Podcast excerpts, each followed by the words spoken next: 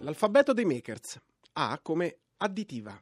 I makers realizzano le loro idee e le costruiscono e per farlo usano molte tecniche, tra cui tecnologie che chiamiamo additive.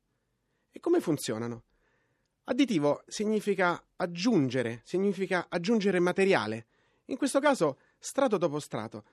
Pensiamo a Michelangelo che per ottenere una statua eh, partiva da un blocco, un blocco di, di, marmo, un marmo di Carrara, e piano piano con lo scalpello e un processo eh, lento ma di, grande, di, grandi conoscenze arrivava al suo risultato.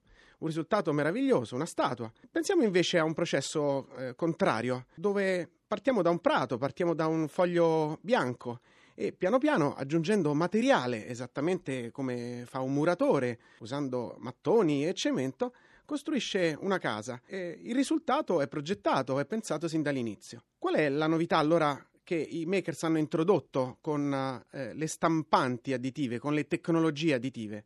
È che grazie a internet, alla condivisione delle conoscenze, oggi chiunque è in grado di costruirsi da solo una stampante, una macchina additiva e può assemblare anche nel salotto della propria casa una macchina. Questa non solo utilizzerà eh, materiali tradizionali, ma addirittura potrà utilizzare nuovi materiali come le plastiche, per esempio plastiche mh, biodegradabili, che quindi con una tecnologia, come abbiamo capito oggi, additiva, potrà realizzare i propri prodotti e magari progettarne di anche migliori.